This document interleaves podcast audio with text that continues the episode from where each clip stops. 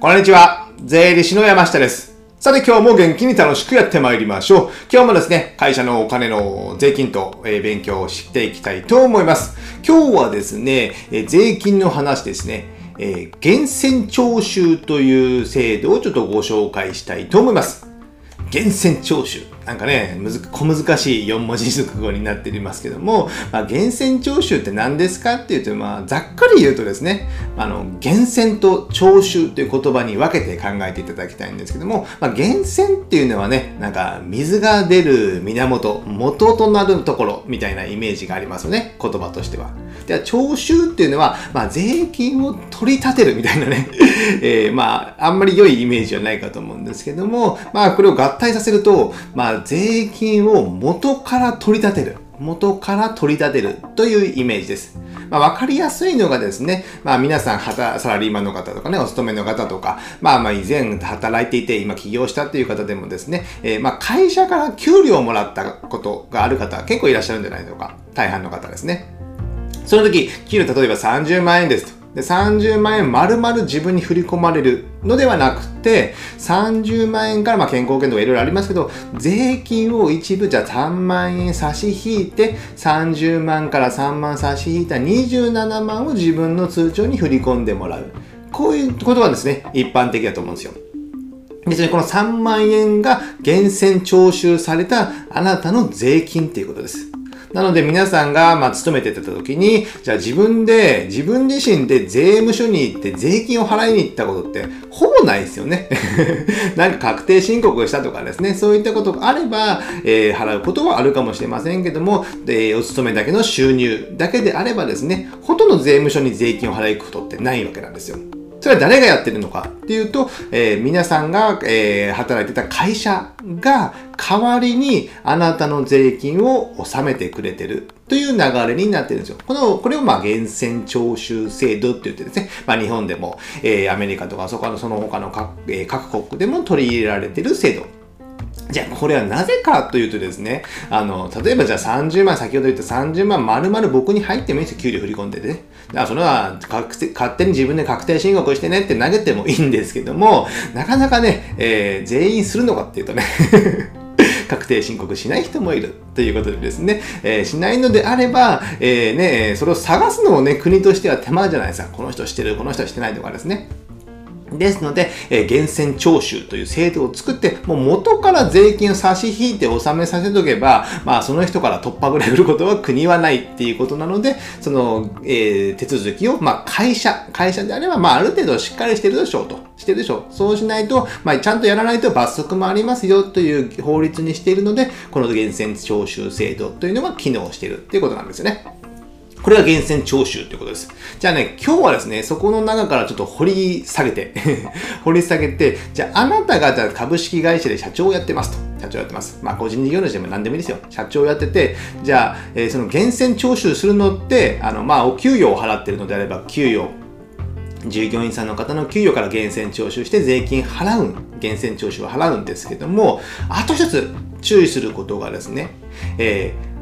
税理士とか弁護士とかの、まあ、個人事業主の方いらっしゃいますよね。そういった請求書を見るとですね、例えば報酬が例えば10万円でしたと。で、えーその請求書の中に源泉徴収税額、マイナス、まあ、10%の1万円と。で、差し引き10万から引いた9万円を払ってくださいね。みたいな請求書になってるんですよ。これも源泉徴収なんですね。相手が個人事業主で、えー対象となる業種っていうのがあるんですよ。源泉徴収をしてください。この業種は源泉徴収しないといけないんですよという業種があるんですよ。先ほど言った弁護士とか行政書士、えー司法書士とか税理士ですね。あとね、えーよくあるのが、えーデザイナーとかね、ウェブデザイナーとかもあるじゃないですか。あれもね、源泉徴収、本当はしなきゃいけないんですよ。意外にしてないんですよね。で、あと個人のコンサルタントとか、あと翻訳の報酬とかね、翻訳の報酬。あなたが会社の経費として翻訳家に報酬を払います。その翻訳家の方が個人事業主であったのであれば、そこで源泉徴収をしなきゃいけないんですよ。いやですね、逆にあ相手方が株式会社、翻訳会社みたいな感じであればですね、法人であれば源泉徴収しなくてもいいんですよ。難しいところですよね、ここがですね。あなたが法人とかじゃないですよ。支払い先、相手先が、えー、法人なのか個人なのか。これによって変わるんですよ。なので、まあ自分が、まあその個人事業主に給料を払ってるみたいな感じのイメージに近いですかね。あと建築士とか、あとよくあるのは芸能人ですね。芸能人、吉本興業の芸能人が源泉徴収されて10%も引かれるというね、1回舞台出て1000円なのに1000円から100円引かれて900円しか手元に入らないみたいな。意外とそういうこと言われてるのもあるじゃないですか。あれが源泉徴収なんですよ。だから、えー、芸人という個人に対して、えー、報酬を払うときは10%、えー、差し引かなきゃいけないっていうのがあります。なので、この10%差し引く義務という法律があるのはですね、支払う側なんですよ。支払う側。引かなきゃいけないですよっていう義務があるんですよね。なぜこんなね、強く言ってるかというと、このね、引かなかったらね、えー、引かない人が悪いっていうことで、法律の罰則は、えー、払う側があるんですよ。なんか変な話ですよね。別に10万円払えばいいじゃないですか。ね、税金引かなくてもね。その後のことのあなたの確定申告の方なんか知りませんよって話なんですけども、その税金10%引くっていうのはね、えー、法律で決められてるので、それを、えー、怠った、やらなかったっていうことで、罰金とか罰則があるのはあなたになるので、ここはね、十分注意するということです。で、その罰則っていうのはね、えー、引かなかった場合は、あの、例えば、えー、その1万円引いて、その1万円を税務署に納めます。と、納めるね、えー、税金の期限があるんですよね。納付期限があるんですよ。その納付期限までに納めてないっていうことは、その延滞税を取られたりですね。これがね、さっき調べたら、さっき今は2.5%ぐらい延滞税が取られます。年2.5%。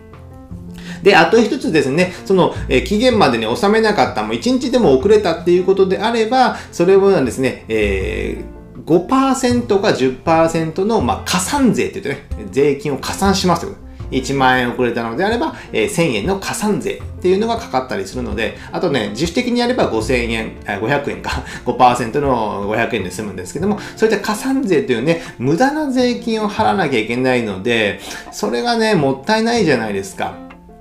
で、注意するところは、例えば Web デザイナーから請求書が10万円ときます。で、10万円ときて、えー、源泉徴収1万円差し引いて9万円で税、えー、振り込んでくださいねってね、優しい請求書だったらいいんですけども、この Web デザイナーの人も自分が源泉徴収されるっていうのをね、知らないんですよ。知らない。あまあそうですよね。普通のね、ねサラリーマン勤めてて、いきなりウェブデザイナーで独立しましたっていうことで、そういった源泉徴収知ってるかというとね、まあ98%ぐらいだったから知らないですよ。そこまでね、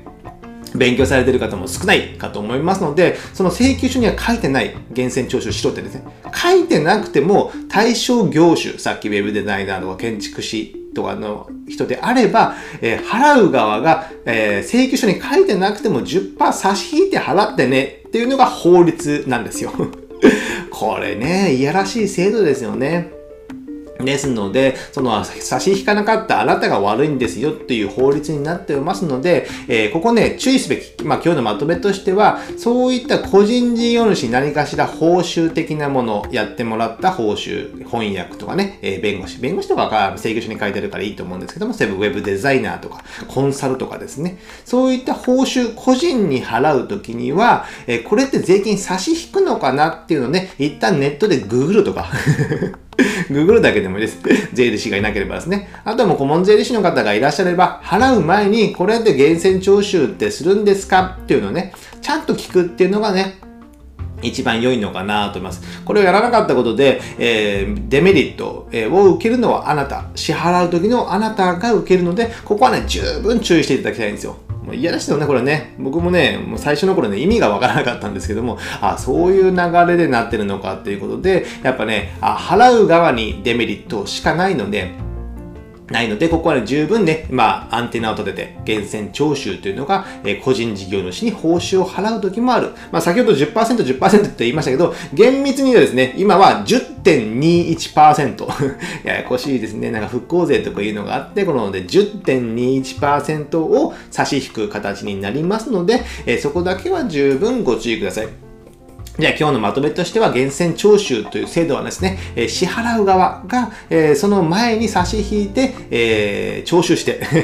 10.21%を、えー、差し引かなきゃいけない。で、その対象業種というのはいろいろ個人事業主で限られていますので、そういった業種、まあわからないときは、ちゃんとね、支払う前に顧問税理士さんに聞いて、その税金を差し引いて払うことっていうのが流れになっておりますので、こちら、そちらは十分ご注意ください。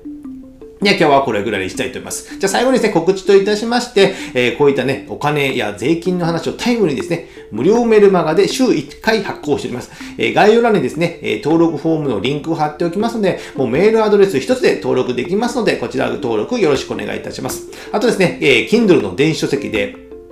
アマゾンのですね、アマゾンの Kindle 電子書籍で、えー、電子書籍3冊出版しました。えー、決算書の本が2冊と、えー、保険の本が1冊です。で、決算書の本はですね、えー、こういった小さな会社の、まあ、決算書の見方、考え方っていうのをね、書いておりますので、概要欄にリンク貼っておきますので、どうぞこちらからもダウンロードしていただけたらなと思います。じゃあ今日はこれぐらいにしたいと思います。ではまた次回お会いしましょう。さよなら